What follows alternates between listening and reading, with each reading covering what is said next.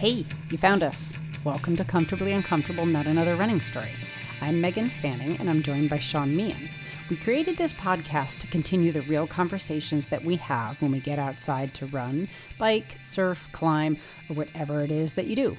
We love the real conversations when boundaries come down because really that's when it gets interesting. I'm like, I can't take it. I can't take it. yeah. Fuck them all, burn it all down. Yeah, seriously. No, Um, we want no animals will be harmed during this podcast. There you go. Hey everyone. Today's podcast is being brought to you by Thematic. I'm very excited about Thematic because music is a huge part of my life. When we began this very podcast, Sean and I struggled with how to use music legally.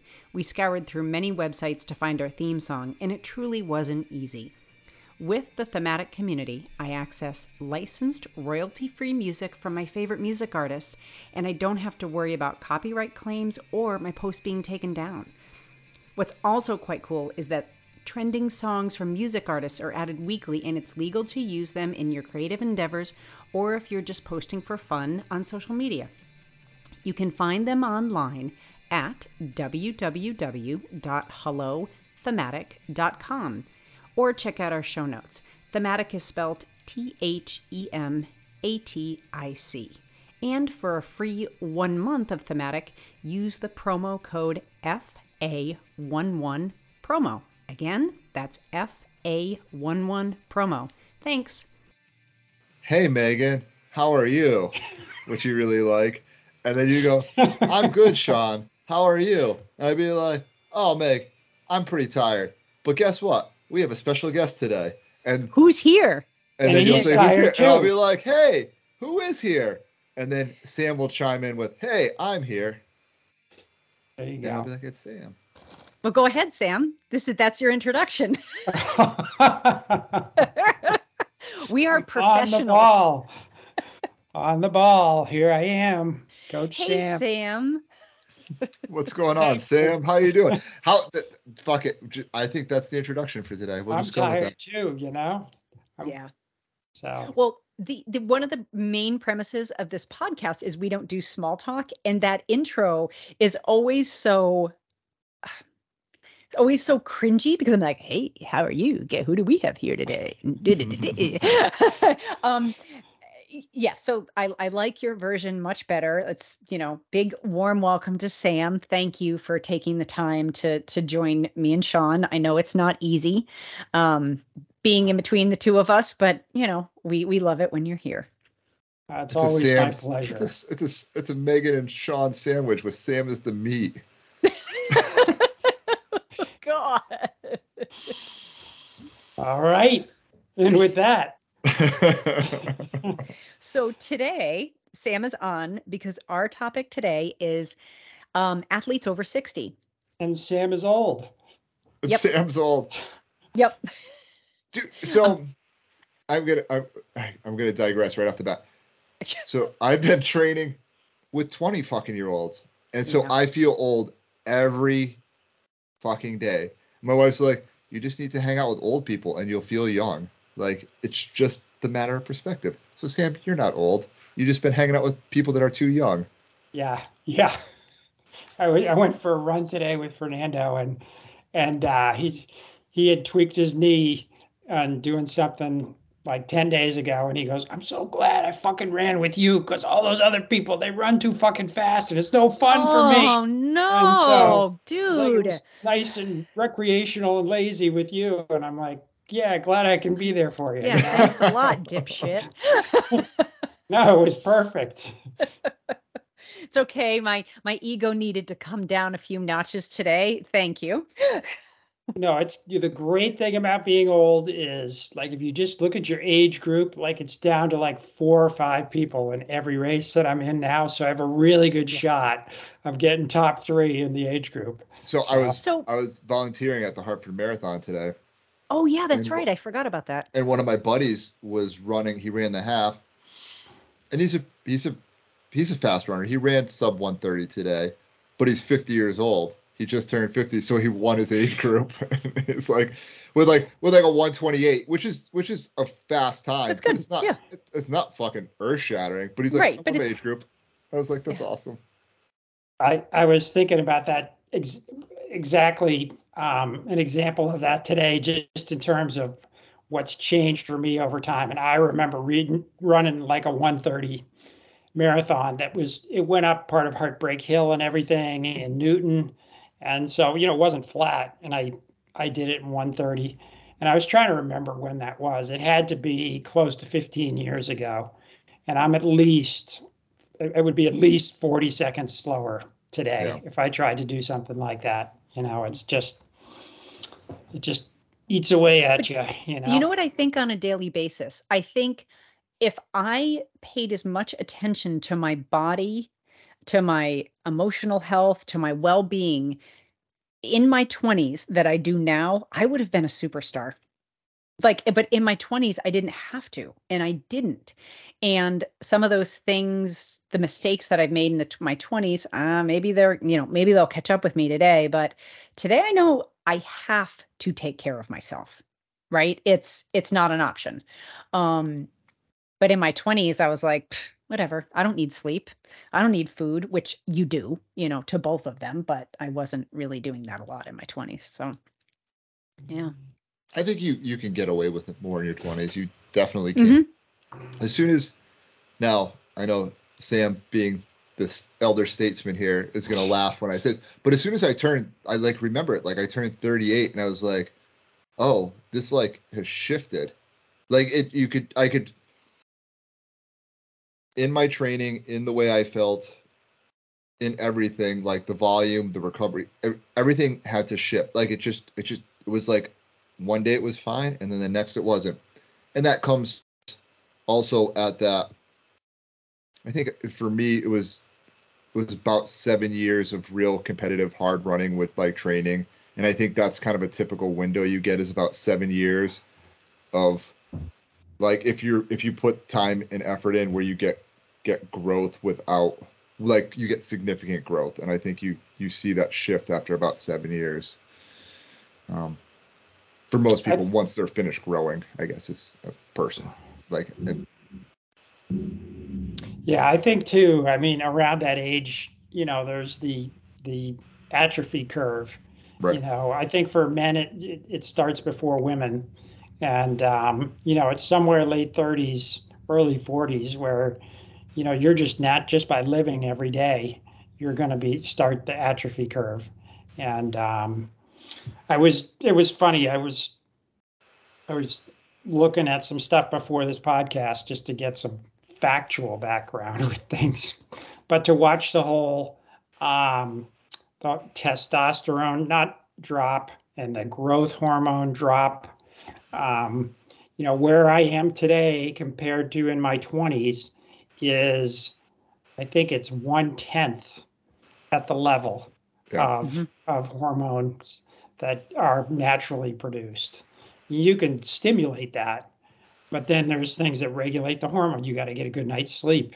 Like the hormones are released at night during, you know, REM sleep, and um, and that becomes more of a challenge as you get older. You know, you get more restless, or you're not sleeping as many hours, or whatever.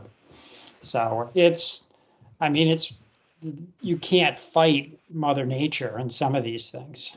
You know. sam what was Mm. the what was the initial like the initial idea you approached us and and said you know that we should do a show on athletes over 60 what was it in your life that that kind of brought that to your attention that it's something that we should be talking about? I, well, it was this year actually, because I was um, I was hoping to do 200 miler running races this year, which um, I I the first 100 I did was only five years ago. I was 58, and 2018 was the first time I did it, and I've been you know, in my mind, getting building the fitness to do that, you know, you can't do it over a year. It, it spans over several years to build that durability. And I thought, hey, I'll give it a shot this year. and um, it was going to be Vermont in July, and then Javelina, which is coming up in two weeks, um, or whatever the timing is, whenever the the podcast is released. But um, and I talked with my coach about this. So that that's a long training for me. That's a long uh, period of time to be training for that distance. And usually by the fall, uh, I'll have some races, but they're shorter, they're winding down, and they're kind of optional for me. I will have done my A race in the mid midsummer. So to be able to hang on for nine to ten months of training, we had to cut. You know, we took out a day of running and uh, replaced it just with easy bike riding. Mm-hmm. Have to do more strength work because you know you're just constantly breaking yourself down when you're running, and I have to do you know I've got to do strength work anyways. Uh, to, to do some get to get some of that growth hormone stimulation to get some of that strength and so it was this year that um, really made me think about it and looking around and seeing, you know, I joked at the beginning of the podcast, there's only four or five people out there doing this thing. And, you know, I'm like, why is that? You know, are people just not motivated or are they breaking down? You know, um, so I think that's another, you know, another question in my mind is, you know, can we talk about this a little bit and somebody who's keep help keep some folks motivated into their 60s? So I have a question for you. do you do you still feel like pain and discomfort on a daily basis that I think most runners probably feel on a daily basis, especially like in the throes of training. Now I'm not talking about injury and I'm I'm just talking about like you wake up, your legs are sore. It takes like 10 steps to get going. Like, you know, like all of a sudden you're like one day you're like, oh my my back is sore for no reason. And I say this because I was talking to my wife today and I probably need to do more stretching type aspect to my training as it is currently situated. But I was like, I stood for like four hours on concrete, just standing, handing out medals. And I was like, my back is really sore. Like it's really tight. And like, does that does that still happen to you? And the reason I ask this is because I wonder if that is the main deterrent. Like, I think, right, like you're like, oh, I can like deal with this pain today. I can deal with this pain tomorrow. I can deal with this pain. But after doing it for 20 years of being in like pseudo training pain, maybe you're just like, fuck it, I don't want to hurt every day. Yeah, I mean, I de- I do feel it for sure, and I and it takes more than 10 steps, you know. Yeah, fair enough.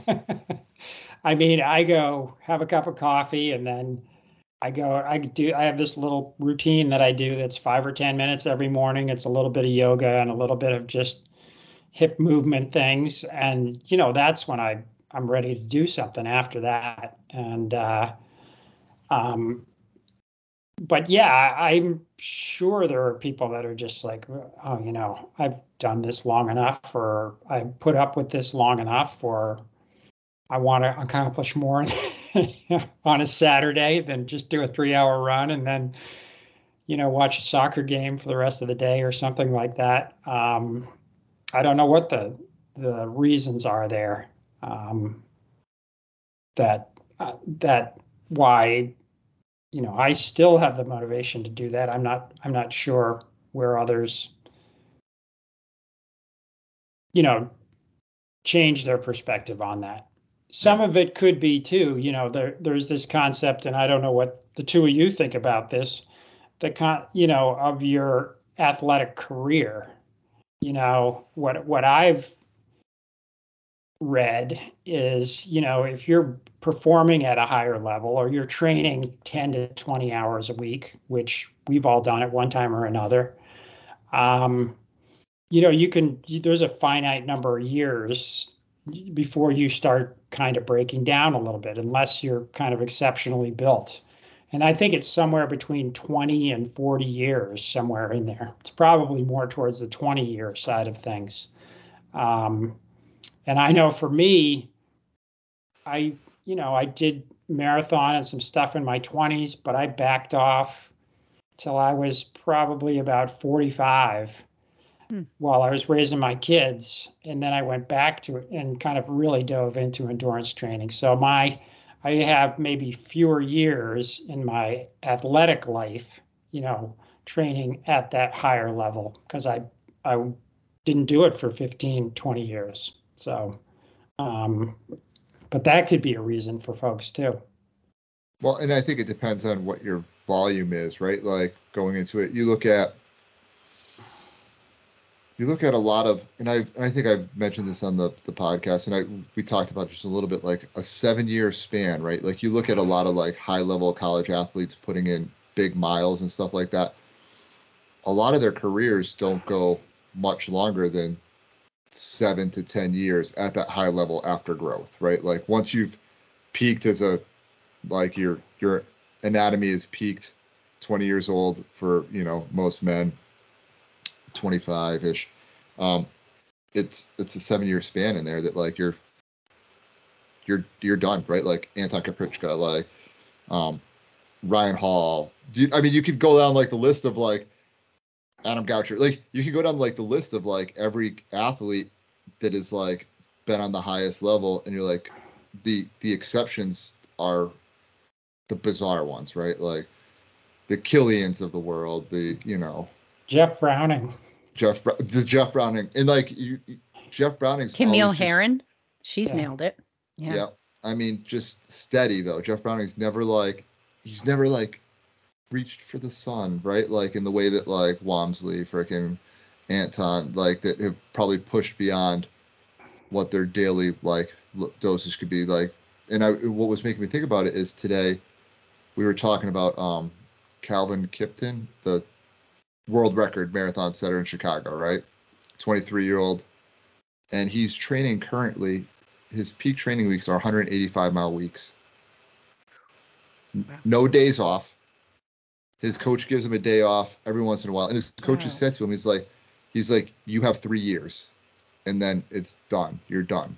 Like that's wow. what you got. You got three years at this level um, so when Sam, when you gave us this idea for the for the podcast, what I started thinking about is the athletes over 60 that I've coached, um, and the different approaches I've taken with them. Mm-hmm. The the takeaway that I have from my over 60 athletes, I think I've coached ath- athletes aged, I think I think the oldest athlete I've ever worked with is 78, I think. Uh-huh. Um, but what I notice about them is the level of consistency.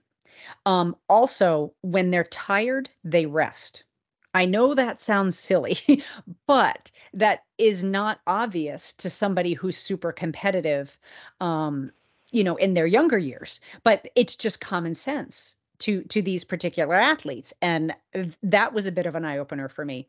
The other place that my mind went is we have male athletes, you know, female athletes, um, non-binary, and trans, right? So with male athlete, well, actually, and I think of it, it all comes down to the to the endocrine system, right? As we get older, our hormones change, and these changes are going to cause um, you know they're going to cause our you know some, affect the elasticity you know in our connective tissues. They're going to as you were mentioning um, we're going to have to lift more weights to stimulate hormones. But it's important for me as a coach so first i'm thinking about okay is this is this a man or a woman? Because with men um, I've had a number of male athletes um, that have had testosterone issues. They got tested mid training, it was low, and had to go on supplements. So um, you know, so that's something important, you know, get get your hormones checked, right? Um, with women, um, it's it's important for me. Are they are they still menstruating? Are they perimenopausal or are they menopausal? Okay, because those three factors change um, what they need in in regard to diet strength training. I mean somebody who's perimenopausal and postmenopausal um, is going to need like like you were saying sam they they're going to need a heck of a lot more strength training. You need to lift heavy shit it's it's really that simple. You know, your calories, your protein, your carbohydrates, there is a really those numbers change, you know, for women as they get older. And thinking about, you know, individuals who are trans or non-binary, what I typically ask is, well, okay, you know, um, what hormones are you on right now? What's going on with your endocrine system right now? And then I work backwards. From, so if I find out, you know, somebody's on estrogen, I'm like, oh, okay, you know, you're going to have to make these changes. We have to make sure that, you know, we're really doing the strength training. If I find out that they're on a um, testosterone blocker, that changes things a little bit. If they're on progesterone, I have to remember that their connective tissues will have that increased elasticity. So figuring out where the person is with their hormones it it it is important. And i i was just talking to an athlete about this. I think of our endocrine system as a symphony right? So there's all these different parts. There's all these different hormones. You know we have testosterone and estrogen and progesterone. And for each person depending on their makeup and what they're trying to do you know in regard to you know an athletic um, event or if they're trying to lose weight you know we, there's there's also a conductor right? And all of these parts have to be working together because all of a sudden if we find out that um the drums are too loud it's throwing off all the other parts. And keeping in mind all of these pieces have to be working together. And so when i've worked with women who are menopausal or perimenopausal that's super important because hormones typically it's the estrogen and progesterone um, fluctuations throughout the month that are going to affect um, the woman and the symptoms that she's getting. And we have to work within within those symptoms. And that's why I've always been a proponent of you know for female athletes who are still menstruating it is absolutely crucial that the coach know what their cycle is. And we need to work within the confines of where that specific person is. So so I think when I was you know thinking about sam's idea it's when somebody is when somebody's older it my first thought is where are they? Where are they you know again you know male female are they transitioning? Or you know like i said they could be trans they could be putting you know they could be endogenous or exogenous hormone issues finding out what all of those are and then working within the confines of what that athlete's particular needs are are super important. And we talked about this before on the podcast, but I think that Stacy Sims research really led the way for women and differentiating that women should not be trained like men. And that was the way I was trained my entire life. I mean, we were trained the same way that the guys were. And frankly, as a coach, when I first started, I was training my women the same as men because I didn't know. Right but when you know better you do better. And this research out is out there and there's so many other scientists that are building upon her work that there's no excuse for us not to add that specificity into you know into our coaching and into our personal training. Can i i want to make a point and one and ask a question and this is a question for sam specifically. Um so the one point and specifically when you're talking about the hormones and pre and perimenopausal women. Uh, right, like even with Stacy Sims, it's like, well, your cycle may affect you in this manner, and you may perform better at this point in your cycle, and someone else may perform. So it's important to track, but it's not the same woman to woman to woman to woman. Exactly. Like it becomes, yes. it becomes, mm-hmm. and that's where the, the the art of knowing the the yep. knowing what's right and then applying what is specific to your athlete is important. Now, my question to Sam is what are your thoughts on testosterone enhancement in male athletes, amateur male athletes, after whatever age, especially when it comes into amateur male athletes where there's events where there's age group awards?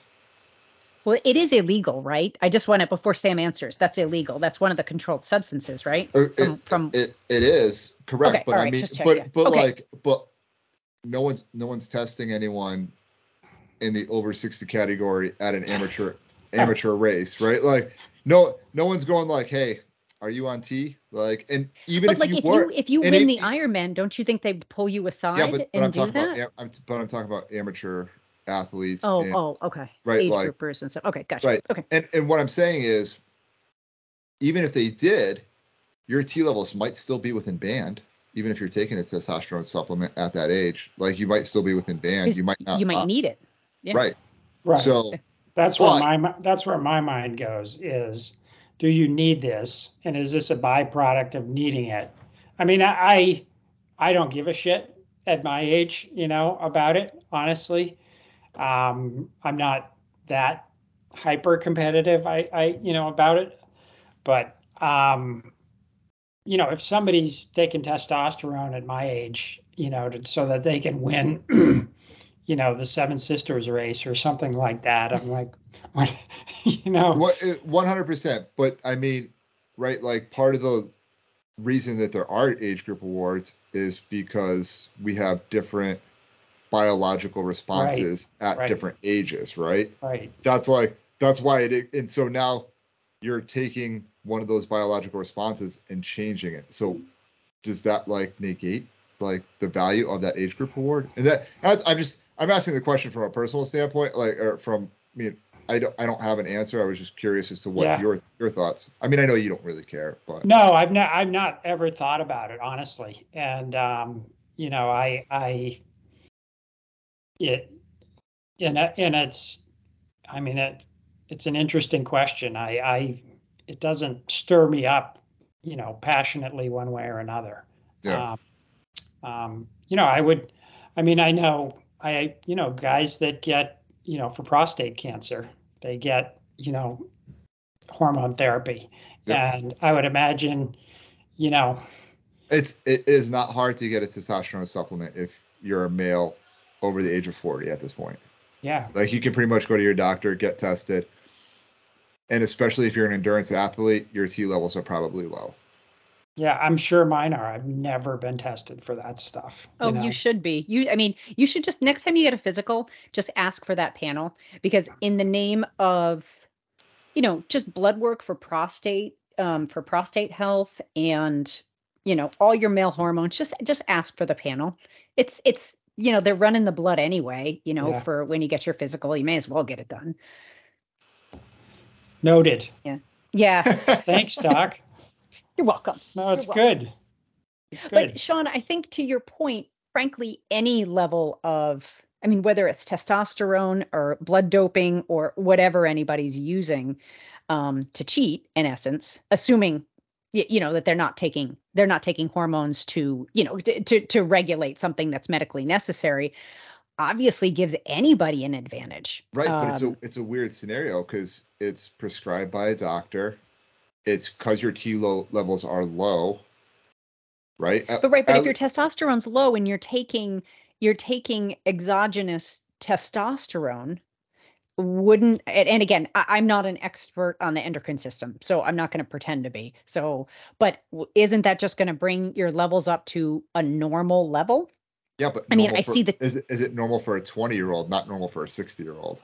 Well, right, but your doctor is going to be controlling your hormones and getting them up to that to whatever age you are. So if it were you, you know, I forget how old you are, you know, 40, Oh, I don't- 40 I something. don't- I mean, I don't know. I'm not a doctor, and I I would be interested to maybe hear from a doctor. And I have I, and I have talked to a doctor that we have had on the podcast before in regards yeah to this. yeah go back go back to the josh episode Um, um, dr josh he did he did a really good job but we but we we have talked about it before about Yeah. um testosterone i guess boosters however whatever you want to look at it and and i know that it is not hard to get legally from your doctor right because but a your testosterone levels- responsible a responsible doctor um, is going to bring your hormone levels up to age appropriate. However can it be abused? Absolutely i mean is it um, really ye- is it is it is it age appropriate or is he going to bring them up? Because you'll have you'll sleep better your you know your diet will be better your sex life will yeah be but when better. when you're when you Like, have too all much things- testosterone there's also issues on the flip side too that really serious health consequences you know what i mean Mm. right so but, but we're not we're not taking it up to the levels of a, a 17 year old but like right what if and you I like mean, you become a 60 year old and you have testosterone levels of a 30 year old but probably but the, but the, so there's there's you know there's legitimate space in between both of these things Yeah. and and i mean but you know, this is a question sideways from what we're talking about here. Is what are, I, I was just curious, like what the thoughts were. But also, what if I had brought to up. have what if I had to have testosterone supplements? I mean, I don't. Um, but if my if my natural testosterone levels were low, um, I don't think it would be giving me an advantage. I think it would be just bringing me up to the level that I should be. You know, at at my age and you know my my, my gender that I'm living with. I think so I think the difference is that in normal society now, and I use it's more common that a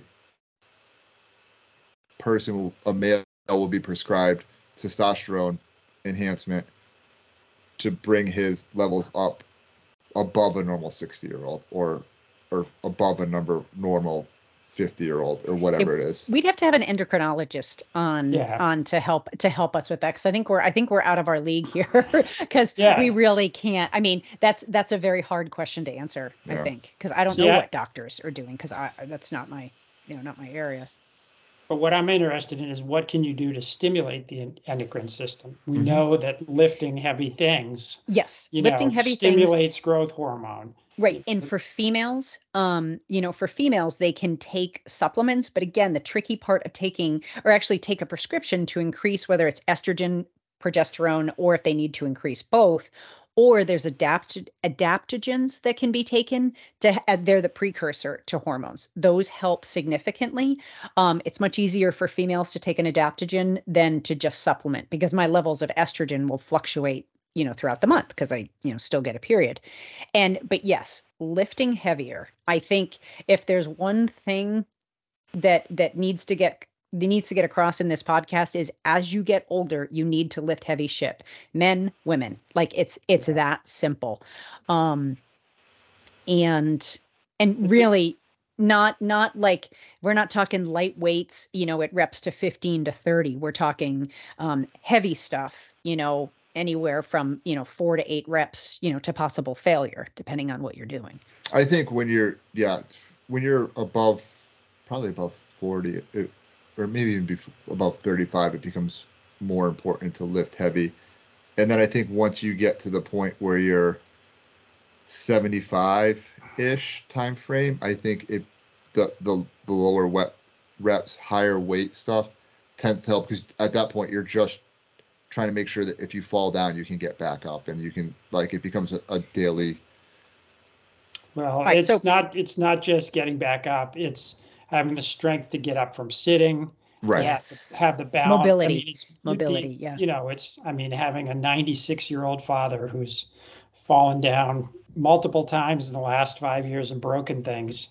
You know, I'm witness to this. It's you know you got to maintain your strength and your mobility through your hips uh, and and strength, mobility, and balance as you age. And it could be you know, and that's very that varies for different people. Could be 75, could be 70 for some, could be early 80s for others. 100% No, I but just yeah. kind of Yeah, no, was but it's ballparking the, Going- the other thing. Yeah, go ahead, Meghan. Oh no, no, you finish your point. I was gonna I was gonna throw another item Go for into this. That's okay. Bring it in. was, Um, going along with strength, the other thing is is increase protein Yes. because you tend to you know you're wasting more as you age. and for women carbohydrates It- it- and i don't think it's i mean i know women need more carbohydrates as they get older than men but i think men have to increase their carbohydrates as well so you know Yeah, I think, but I mean, in order to build strength, you need the Mm-hmm. protein. Your body's wasting anyways. So you Mm-hmm. you probably there's studies that show that you need more protein constantly as you age, and um, you know whether you get that through you know eating meat sandwiches or supplements or whatever, you know you got to do something to keep that going and uh, I think those are those are keys because that feeds into the endocrine system too, given the building blocks. absolutely and as we've discussed in other episodes i'm a horrible eater. I end up doing a lot of protein shakes and i have them like as snacks between meals just because i know i'm not getting i'm not getting all that i need. And i don't i don't do it as meal replacement but um yeah usually on the way home from work i'm downing a protein shake because i know i didn't eat right that day. And it, like you guys were talking about, I don't think I ever woke up and thought, "Oh my god, I'm getting old." Because what happened to me is I had this, you know, I had this bike crash that we talked about in the last two episodes, right? I had this bike crash. So all of my aches and pains that I'm living with right now, I, I think are, you know, directly correlated, you know, with the injuries that I suffered when, you know, I got thrown off the bike. I don't know that I ever felt like, oh, I'm getting old. I mean, I can definitely feel my hormones shifting. I notice that um my hormones are shifting and that I do need to lift, do need to lift heavier stuff. Um, I need more interval training and I need to eat more. But I might have needed that like at age 30, to be honest. um, so so I don't know that I ever hit the I'm old point. It's just the, the injuries happened first. So the aches and pains I have really are kind of misleading. And the other thing I'm thinking about coaches, and you can see y- your thoughts on this are really welcome. Lately, bec- I've been having some back issues, you know, based on um, my hip injuries, and I, I did break my back, you know, when I fell. Um, I have not been able to lift heavy for the past couple weeks because um, just because it just form is so important when you're lifting, especially when you're lifting heavy stuff. And I, you know, my form's not right, I'm going to get hurt. So what I've been doing is, oh God, at least an, an hour minimum of power yoga every day. so it's not it's not the same as lifting heavy but you know i can notice changes um, you know in my neck muscles in my shoulder muscles in my back muscles um, that's made a huge difference and it's also helping me work with the injuries that i have and not make it any worse um, so i don't Can know you, your thoughts can on you that do plyometrics? Mhm. Oh you- yeah Well, I mean, if because I think Yep. plyometrics would be more akin to lifting heavy. It's 'Cause you have- absolute. It's You that have the explosive and the impact. So Yeah. you, you get you get both of those both of those as- aspects. so So like a body right, weight 'cause, like, like look- like a body weight amrap type thing or Is that what just you mean? doing Just jumping like jacks, box or, jumps, oh okay jumping like jacks, explosive or push-ups, jump rope. broad jumps. Um, yeah, I gotta say, I do a lot of those in yoga. I do a lot of jump backs, um, jump forward. I mean, jump up into handstand. I mean, but more than more than you'd think. But yeah, that's probably a good idea to add those, to add more of those in there. because But you need you need to hear and feel the impact. Yeah. You know, Yes. it's not like a Yeah. light landing. It's a, you Mhm. know, Yeah. You want that shock going up into through Yep. the bone mass. Yeah absolutely. Absolutely. that would be my recommendation.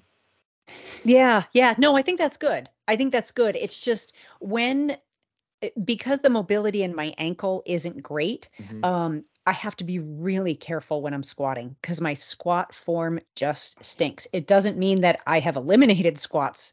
Um, but given the limited mobility on my right side, I can easily tweak my back or my shoulders. Now, in regard to that, can you lift with a belt?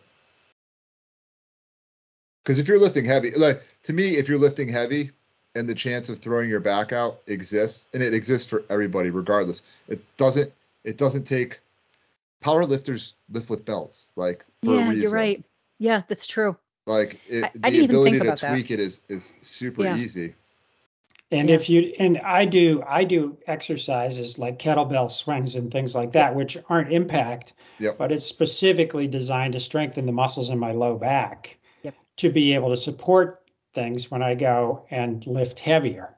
So, you know, it's a two step there's there's an interim process in there too for somebody who's not naturally strong anyways is I've got to I've got to make sure I keep my whole core, you know, which for me is between my knees and my shoulders and you know between my hips and knees specifically the adductors. But you know you got to um, keep that strong to be able to support you know um, doing some of these olympic lifts or deadlifts or whatever it is that you Right. you know Yeah. you go to so And it's also uh, uh, lifting weights for me is not something that I find fun. it's not what I want to do. Like you know, if I didn't have to do it, I got to be honest, I would never do it. I'm not a gym person. I don't like weights. It's not, I mean, I make it fun, but naturally, it's not what I would go to left to my own devices. yeah, but it's it's a means to an end, and I think you only have to do it a couple of times a week, and to to mm-hmm. get the stimulus. And um, you know, again, we haven't said the osteoporosis word, I don't think yet, but it's a big it's a big deal for women. And me as a massage therapist, when I have somebody that's over 60 that comes in, that's a female, that's the first thing I ask them because I don't want to be leaning on a rib and crack a rib or something like that, you know. And it's um, and there's some people that are just you can see. I mean, they're they're getting shorter because their vertebrae are all you know decay and they're it's it's a it's a big deal and you know i know it's harder to control for some people because of their body chemistry than it is for others but um, but doing these things and thinking about it is super important after the so after I had the external fixator on my foot and on my lower leg for a little over four months. And so I was not able to step on my right leg for four months. And when um when I got that thing off, um, you know, I got x-rays and whatnot, and I did have osteoporosis in my lower right leg. And I have to tell you, I was petrified because I'm a very klutzy person.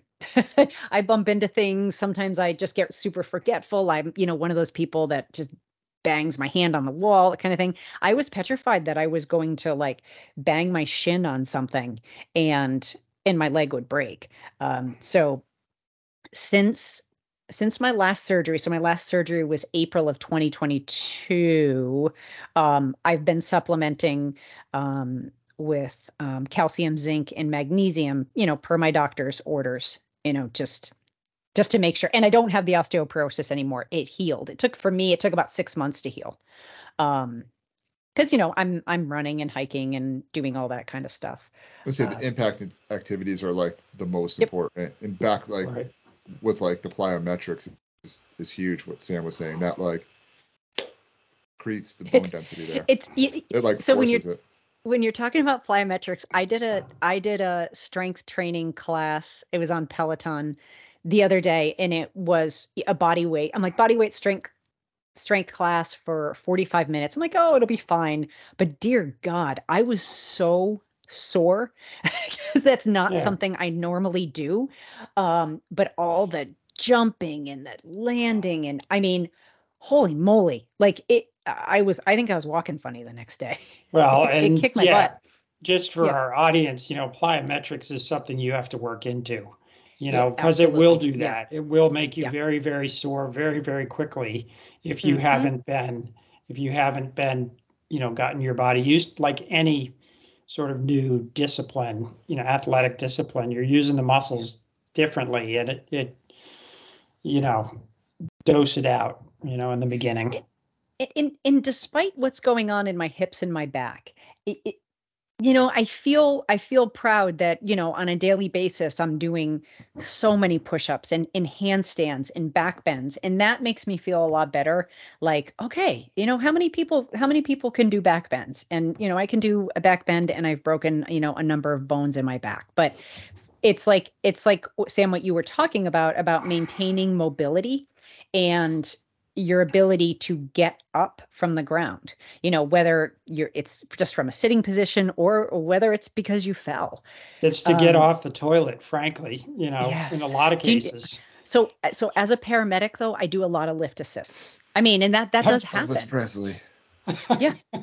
Yeah i mean it's yeah, we do a lot of lift assists. Um, you know, of people that live alone or they live with somebody that can't lift them up, or, you know, they fell out of bed and they just need to be checked out. You know, do I need to go to hospital? Do I not?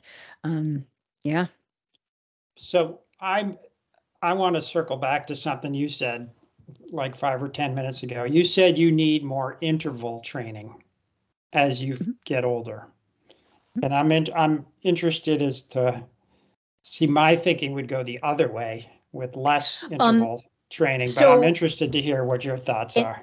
And this comes this comes from, you know, Stacy Sims research and what what she has been promoting is the long you know long runs rides you know like over two hours at a certain age if you're just doing that it's exhausting okay you're just physically exhausting yourself. The interval training is comparable to lifting heavy shit right? Yep. and it's stimulating your hormones. You're getting the pounding on the ground. Um, that's needed. So what she suggests is she's not saying get rid of you know get rid of your long exercise sessions. She's saying build in interval training and lifting heavy shit in between so you can adequately support yourself in these in these longer efforts.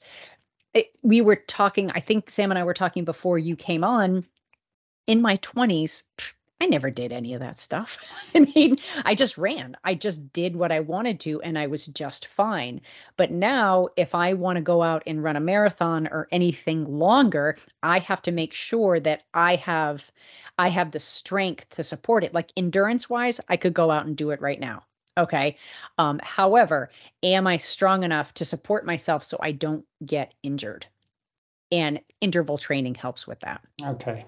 Yeah. Do you think, and some of that is due to recovering from the, yeah, okay. Because where I am is I was doing two sessions up until this year. You know, I'd do a hill session one day, you know, just, you know, VO2 max up yeah. the hill and then run hard down. And then another day I just do a tempo run, um, you know, 45 to 60 minutes and now I'm doing those alternating, and I might do I do one or the one of those with like a fartlek type of run, which is just you know speed up here and there as you feel like it. Maybe get a total mm-hmm. of five minutes at a faster pace.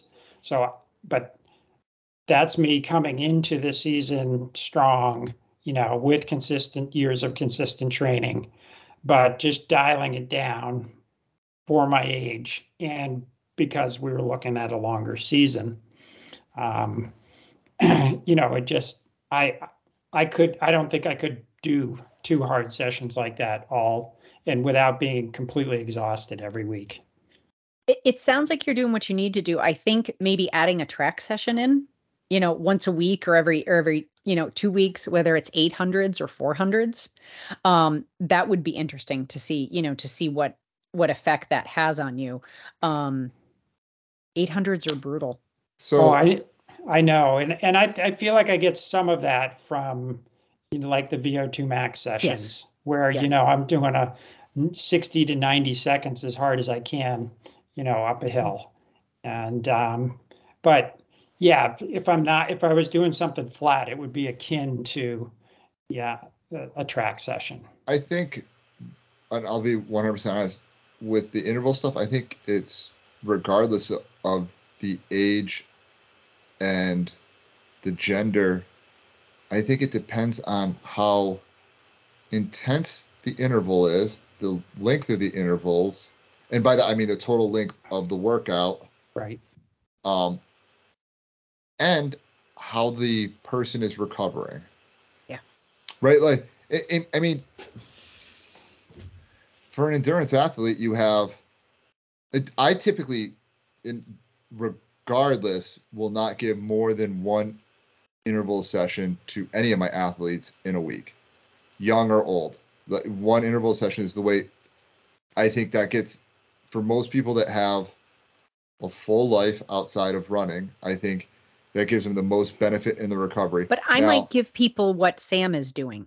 You know, like well, uh, those type of I, intervals. I might on a long on a long run increase the pace up to, especially if they're a marathon oh, runner, yes. up to marathon yeah, okay. pace.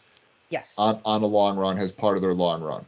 Mm-hmm. Um, because they're gonna get they're gonna get works from doing a long run anyways, and then you still get you you get a little added stimulus in there, mm-hmm. and you have the recovery time before your next interval session. The important thing is like regardless of who it is and what they're doing, is if you want to get the benefit out of the interval session, you have to have the recovery before Correct. the interval session, right? Correct. Like it doesn't matter. Like if you have if you have an 18 year old that can bang out an interval session, be recovered two days later, do another interval session, bang it out two days later, be, or if your interval session is maybe like more gauged at like max doing like a VO2 max workout or like a high high intensity low rep type workout where you're doing 30 second sprints and it's just all out freaking Mm-hmm. intensity and you're doing three minutes rest between these 30 second bouts of all out intensity and you're doing 10 of them right? Like you're getting all that stimulus. The recovery on that backside is is is not huge like because you didn't because the time expenditure at at intensity was not high. So i think those things all play into it. And a lot of times with my younger athletes i add in stuff where it's like we're going to do like four to six strides at the end of an easy run Yes. Yeah. where you you get like that short bout of intensity, you get a little stimulus, but it's not going to frickin' wipe you out the next day, and you're still getting pretty much recovery. I have to remind my athletes on a regular basis that all of your gains happen in the rest and recovery post workout. Whether you're whether you're 20 or whether you're 70. Okay, so if you're 70, you're going to need more recovery. Okay, the, you know that's that's clear. But that's when that's when the muscles repair is when you're sleeping, when you're resting and skipping when you get that. stronger. Yes. Yeah, literally that's when the muscle fibers are repairing themselves and you're getting, you know, mu- muscle growth and the adaptation to, you know, the, the cardio that you've done. It's just that's when all the gains happen. It's just the older you are, the longer that recovery period has to be. And again, for me, it's right now that recovery period is really based on like the muscular skeletal injuries I've had post accident rather than age. But, you know, I still am paying very close attention to my hormones given that I'm in my late 40s. So, yeah. All right, I got another subject, and we kind of touched on this a little bit with the testosterone to throw out, but to throw is just medicines in general. Like as you age, like I'm on levothyroxine, you know, my my thyroid is Mhm. is you know is underperforming, so I need this. And but there's people that are taking medicine to control their um, blood pressure, you know, Mhm. and that may affect their metabolism and their energy Absolutely. level. There's, you know, there's a whole range, and, and and I can imagine, Meghan, you're probably very well equipped to talk about this, but you know, factoring in some of these other types of um, uh, medicines that people might be on um, and and how we work with them to train them or what we might expect to see. You know, I, ideally, if if we get people running and, and they've come from they haven't been running much and they have hypertension or something, maybe that changes and reduces the hypertension a little bit. Um, but you know, designing our training plans around these medicines is important as well. yeah. And and educating ourselves because we're not we're not doctors Right. and learning, okay, um, I mean, I know most of the, you know, most of the blood pressure medications and, you know, thyroid medications. I mean, I come across those. Um, but you know, thinking about an ath, you know, a couple athletes that I was working with that had low testosterone and that were on testosterone supplements, I'm thinking, okay, well, what can I do in training to support you know to support these medical needs of increasing you know increasing testosterone in the body? Goes back to what you said um, making sure that the athlete isn't exhausted making sure that they're getting recovery making sure that they're lifting you know all, all that type of stuff. Um, but if if somebody has an overactive or underactive thyroid that's important for us to pay attention to. And for me it's always just asking a lot of questions. What medications are you on and why? Right? Yep. um are you and and not only that not just medications but supplements too. Because there's a number of you know supplements and vitamins that you can buy that also have significant effects. I mean even like even vitamin d you know i mean remembering like something like vitamin d is fat soluble. Do you really need to take it year round and that's just i'm genuinely asking that not suggesting that you don't but have you had your vitamin d levels tested? I mean i know so many people were taking high levels of vitamin d during covid because that was one of those things that was supposed to keep you um, you know help your immune system. Maybe it does maybe it doesn't. But having these levels tested to figure out what you need um, I know that I tend to have low blood sodium naturally. just I I don't know why. Whenever I get, you know, my stuff tested, that's something that comes up. So one of the things I always have to do is eat salt. Like literally I put salt on everything. Not because I want to, not because I like it. My body needs it. Right? Um so I think it's important for us to understand what we're working with. And if we don't, then we need to figure it out. um, that's why it's great working with you guys, because I think between the three of us, we've probably coached somebody that's had a particular issue that one of us is running into. Like how do you how do you work with somebody with hypothyroidism? What type of precautions do you do you have to take when when we're scheduling these workouts? And you know it's also going to be relevant i mean if this person is training for a 200 mile versus a 5k right. you know those considerations are going to be super important. Right. I think some of the importance in coaching athletes with specific problems, whatever it might be, is to understand and be humble. And you're not a fucking doctor. I mean, exactly. Meghan, Meghan's yeah. pretty close to that out of the three of us here. Um, but you're, you're what what are the recommendations of the doctor? Like, how do we work right. this together into that? And having, you should, when you intake an athlete, you should have that fucking mm. conversation and that should all be documented with your athletes. Like it's it's important to do that as as a coach. And then the other other thing is when it comes to if you're talking about like testing for particular body chemistry issues or you have to know what the baseline is and then you have to test regularly if you're going to go down that road. Like if it's uh-huh.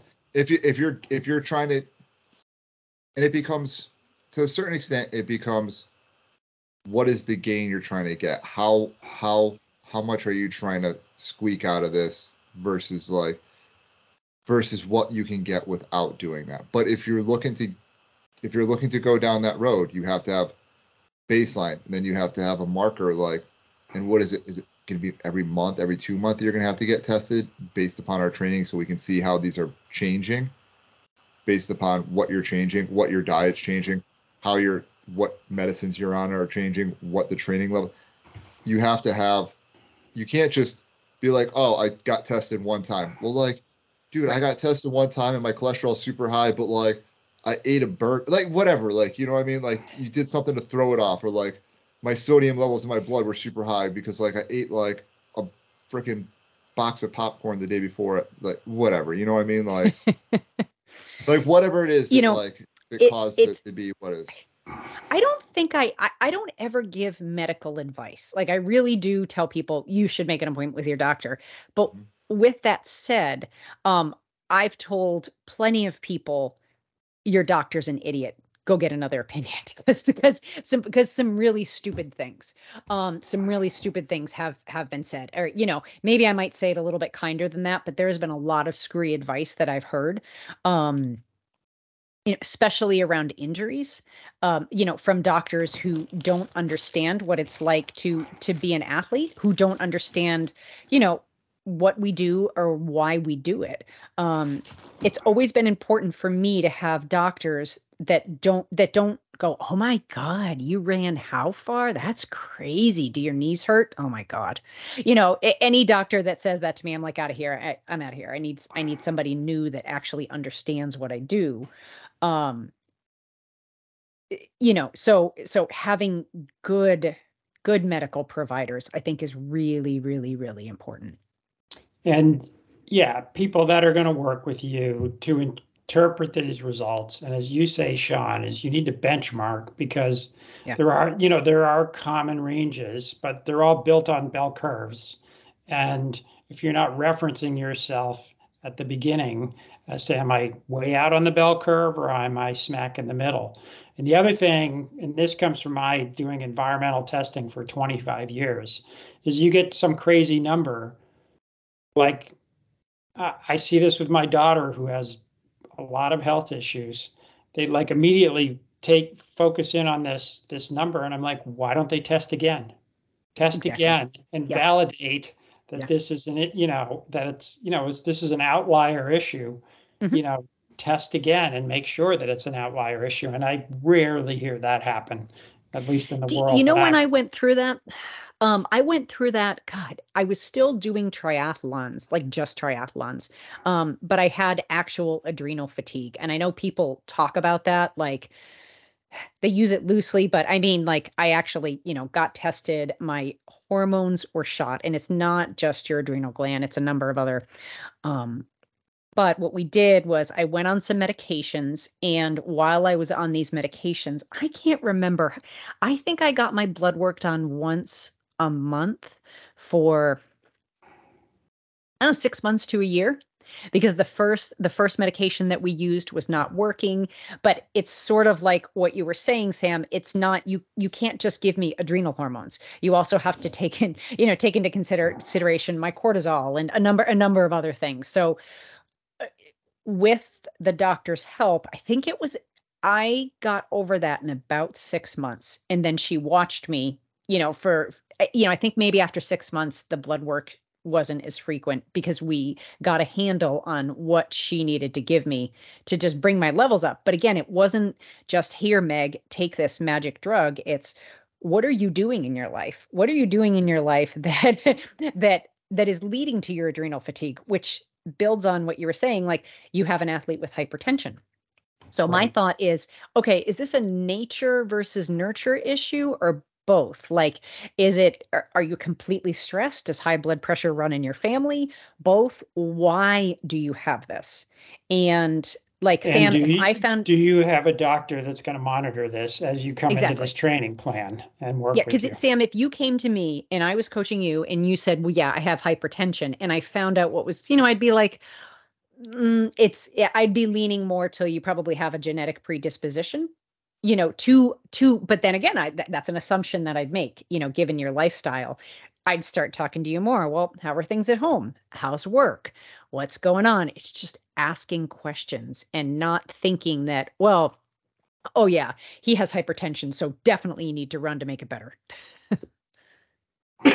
That's right. I think the other thing is, right, like ex- what you're talking about is like having the conversation with with whatever provider you have, knowing knowing the base levels and then the fix is not always necessarily the easy fix, right? Like that's the thing is right. Every time, and I know we're we're on we're essentially on a fitness podcast, so our audience isn't typically of the ilk that will not be fit. I would assume that are listening to our podcast, but maybe most people like the answer is maybe you exercise, maybe, but those all come out of questions that you have to have with your doctor. Like I my entire life have had high cholesterol, just slightly above normal cholesterol. Like it's just it is what it is. It's my baseline since I was a competitive swimmer when I was 10 years old. It's just my genetic disposition to that. Like and the doctor's always like, Well, your cholesterol's high. Maybe we need to put you on like lipids. Where I'm like, dude, are you fucking high? Like I run 12 hours a week. Like and I eat a mainly vegetarian diet. When like, when you went vegan, did that change? Just curious. No, it actually it actually got worse. I was gonna say the, sometimes my, it does get worse with with being best, vegan. Yeah. The best it ever was was when I was paleo and I was eating a ton of red meat. Yes. Yeah. That's and a ton of fat. Yep. That's the yeah. best it's ever been. Which is you, you and I think right like if your body and I and I I'm not a doctor, I'm not a scientist, whatever. I think if you're your not, body, yes, you are. I know, it's strange, right? I think Mr. Dr. My, Sean. My anecdotal experience is that if you are not intaking a level of fat, your body will essentially create that cholesterol to like try and make up for it, and it shows up in your blood in that way. But I well, and also um, vegan diets, if you're not doing it correctly, um, can tend to be higher in sugar, and that fluctuation in blood sugar you know can can cause can cause some issues yeah. so you know keeping your blood glucose levels you know you know at moderate levels are really important um so yeah yeah i mean yeah. it's I, I, tend to have uh, really low blood pressure and have a very low pulse always have and everybody i work with as a paramedic i've i've told people i'm like look if something ever happens to me you know, because we're in kind of weird situations. I go, if anything ever happens to me, just so you know, I'm just like like sitting here talking to you guys, I'm probably in the 50s. You know, I'm kind of jacked up. I'm kind of, you know, energized. My blood pressure rarely breaks 100. You know, I'm like a 90 over 60 girl. Um so so if I go into the doctor's office and it's like 110 over, you know, over 65, I'm like, whoa you know what's what that's that's a significant concern for me. So i always tell people i work with because god forbid you know they check my pulse and they're like oh my god she's at 40 and her blood pressure is 90 over 50 I'm like eh, that's still in that's still in my norm you know? Um so everybody i work with knows that just in case something ever happens. I think that's god with, forbid. with everything. Like I naturally run a lower core temperature. So like yeah me a- too i, have a do fe- too you fever- too what about you at a- sam at do a you higher, at a like at a lesser level. I maybe a little bit. It's, what's interesting for me when I get sick, my temperature goes down, okay which that's is weird. Yeah, Like you by a don't get- degree or two. Mm-hmm. You don't get a I have- fever? Not really. I mean, I will, but it's rare. I mean, it's so I don't know what that's about. sean what do you run at for a typical body temperature I run like 97.2. Oh wow. Yeah, I do too. I was gonna say I run high 96s or low 97s. Yeah, 97 two, 97 four. Yeah. Yeah. We're all I- I- freaks, man. My my favorite story with the the pulse is I used to have to get an annual physical for work, and um, we go to these minute clinic places, and I remember going into one, and I'm just sitting around waiting for them to you know to take care of me. They come in and they do blood pressure and pulse, and um, the nurse is like. Um, is your pulse always this low? It was like 37 or 38 Mhm. Yeah. and uh and I was like, yeah, you know, I'm a runner, and she's like, oh, okay, And I'm uh, super chill. yeah. She- she's like, I just got to go tell the doctor. I'm like, okay. The doctor comes flying in the room. They're like, oh my god, you need a pacemaker, and like instantly.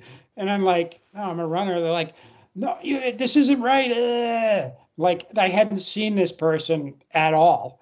And uh, she's like, all right, get up and do some jumping jacks. And if your heart rate doesn't go up, I'm writing you Oh, up that you need a pacemaker. Okay. And I'm like, So obviously, I, you don't see any healthy people at this clinic. as somebody, I take people's vital signs all the time. Okay. And they always need to be looked at in context. For example, like if if the two of you, if I took your blood glucose and it was 310 with you two, I'd be like, what the heck did you just eat? Like I th- that's way high. However, some people are diabetic and th- I'm like, what's your norm? Now, Right. that's not a really healthy norm to have.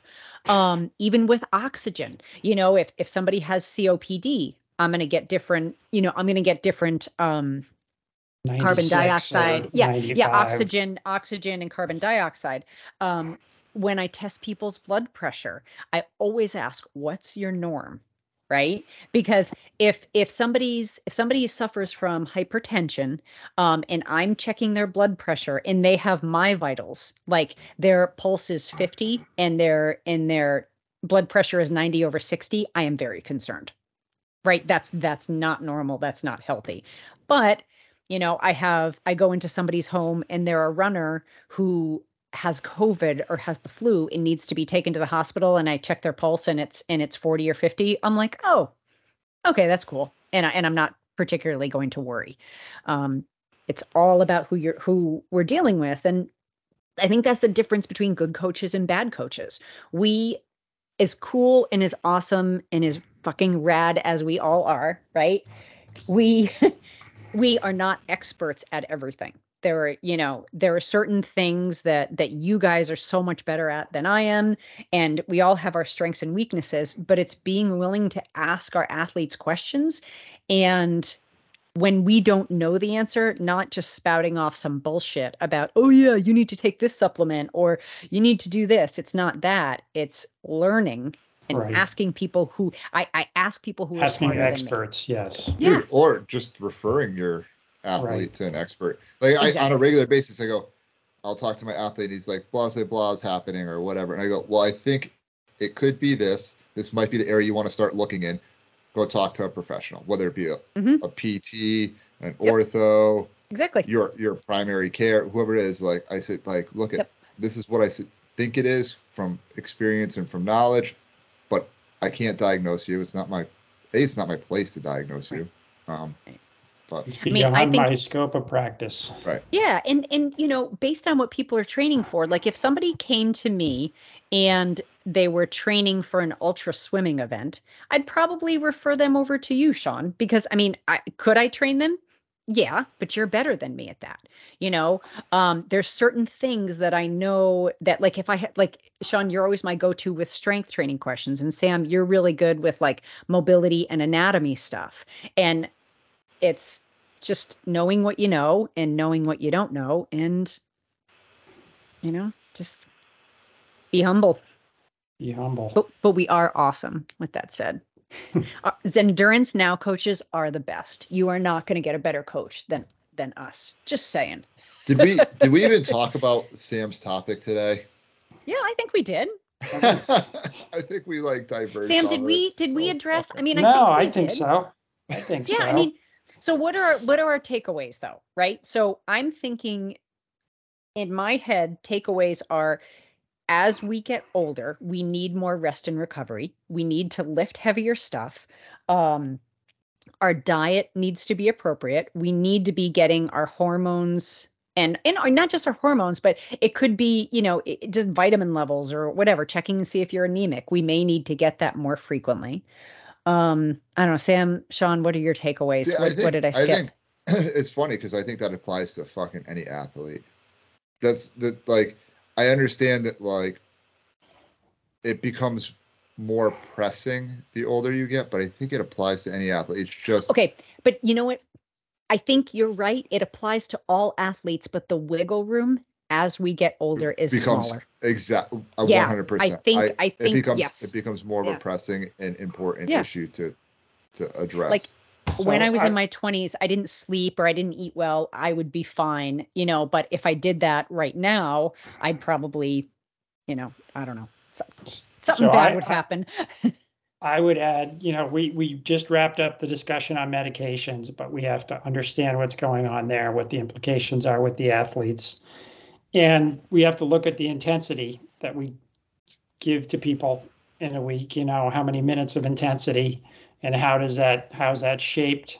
And then and for me, it's number of even the number of different types of workouts, you know, is or do we cut down a level?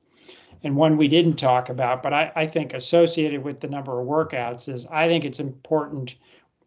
You may have talked about this in other podcasts, but sort of off season where you go, I know Sean's, you know, you're in the middle of something like this now where you've, you know, after your big race at, up at Jigger Johnson, you know, my you're big doing failure. a bunch of different stuff. No, but I mean, I think it's I think it's probably healthier instead of taking a month or two, which I've done in the past, of either totally shutting it down or doing something different. To consider doing that even longer on the mm-hmm. annual cycle is for like two or three months, going and doing something different so that you get the benefit of more cross training, sort of. Well, there was You- there was I was listening to someone talk, and I don't remember who it was, but a respected coach, respected um, athlete, and they were talking about, and it's it comes comes kind of like in lines with the the growth is made on the recovery. If you're constantly afraid of losing fitness, you will never gain any real fitness because you're always kind of at that plateau point. Like at a, s- you, you'll gain fitness to a certain point, and then it just sits there. And if you just, you'll never, you need to like lose that fitness to make that next next step up. As my hands are going up that no one can see on this podcast. But- yeah, I think the- I, the I think other that's thing- important. that I've taken into my life. I actually call this the Sam Farnsworth method of training. I've actually call I actually call it this, like not joking around. I might have heard this on a previous a recent podcast. Oh, really? Okay. Yeah. So I'll have my workouts that I want to do each week. And where 10 years ago, I would program them out like on Monday, I'm doing this. On Tuesday, I'm doing this. Da, da, da. I have these workouts in mind. And then I wake up in the morning and I'm like, how am I feeling today?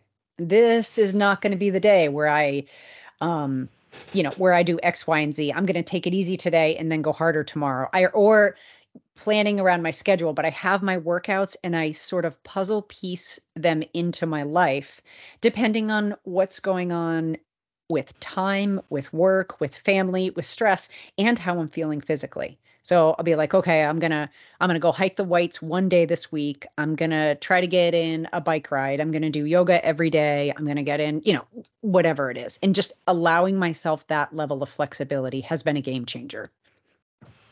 Because and also, by the way, then I don't beat myself up as much. When because if I had an interval run scheduled on Wednesday morning and I wake up on Wednesday morning after like two hours sleep because I had a really hard shift, I have a shitty run and then I'm like, oh my God, I suck. I'm horrible. No, I'm just freaking tired. Right. So giving myself the flexibility to move things around, the Sam Farnsworth method. The benefit of maturity. Well, that's what I was gonna say. I still yeah. live with the guilt of not working hard it it fucking kills me. Like I love, yeah. I love, I have, I I do, I coach an, an athlete who's sixty seven, and I love the fact that he's like, I didn't feel like running hard today. It didn't feel good, and he can put that ego straight aside, yeah. and just and just be like, that's what it is. This is, and I'm like, oh, that's such a like to me that's such a breath of fresh air. Um, and I and I think older athletes do have the ability to set that ego aside. Um, Maturity. And, and do that. As you get and, older, you're less of a dink. You know. And then one of the other things I wanted to touch back about the intensity was that we because we touched on strength training and lifting heavy, and though it's and we talk a lot about endurance athletics, and I, by that I mean running, biking, whatever. Strength training lifting heavy is intense training. So don't discount yes. that as not being intense and needing proper recovery. Yeah. So it, depending on where you are periodization in your in your macro micro plans, like you you have to take that into account. You if you're strength right. training real hard with a lot of intensity, you can't be doing high interval intensity workouts right. in that same same training bout. Right. So so well, one thing I'll just add here, can I put a plug in for a book? You can put a plug in for anything. Yeah, so I, I mean, granted, anything. anything. Uh, I'll just set that aside. But uh, okay, um, serious. My we'll limited put plugs yeah, in anything. My coaching uh, library, I went through today, you know, getting ready for this, and I only could find one book. It's it's called Fast After 50 by Joe Friel. His last oh, yeah. name is spelled F R I E L. And he's kind of a cycling coach, for, but I mean, it applies to all endurance yeah. stuff. And he's cycling. Great triathlon, triathlon. coaching information. Yeah. yeah. Yeah. But I went through other, you know, I won't list the authors of the other ones, but there's no discussion other than maybe the Stacy Sims book mm-hmm. on, you know, the endocrine aspect of things that talks about the age differences. They just talk about managing intensity um, for your clients. And um, so that's a yeah, great book right. that sort of pulls it all together for the older athlete. We just need to pay attention to pay attention to our athlete. You know, um, male, female, trans, non-binary, old, young, college student, parent of six kids. Like yeah. We we need to pay attention and we need to adapt and we need to adapt accordingly. Oh there's one other point that we didn't touch on. And we we I, we sort of did but we did not specifically touch on it in regards to and you just made me think about when you said mother of six is that in the age bracket of 60 plus a lot of times you have the retirement community. Now sam is not in that because sam works super hard um, at his business. But those that are retired,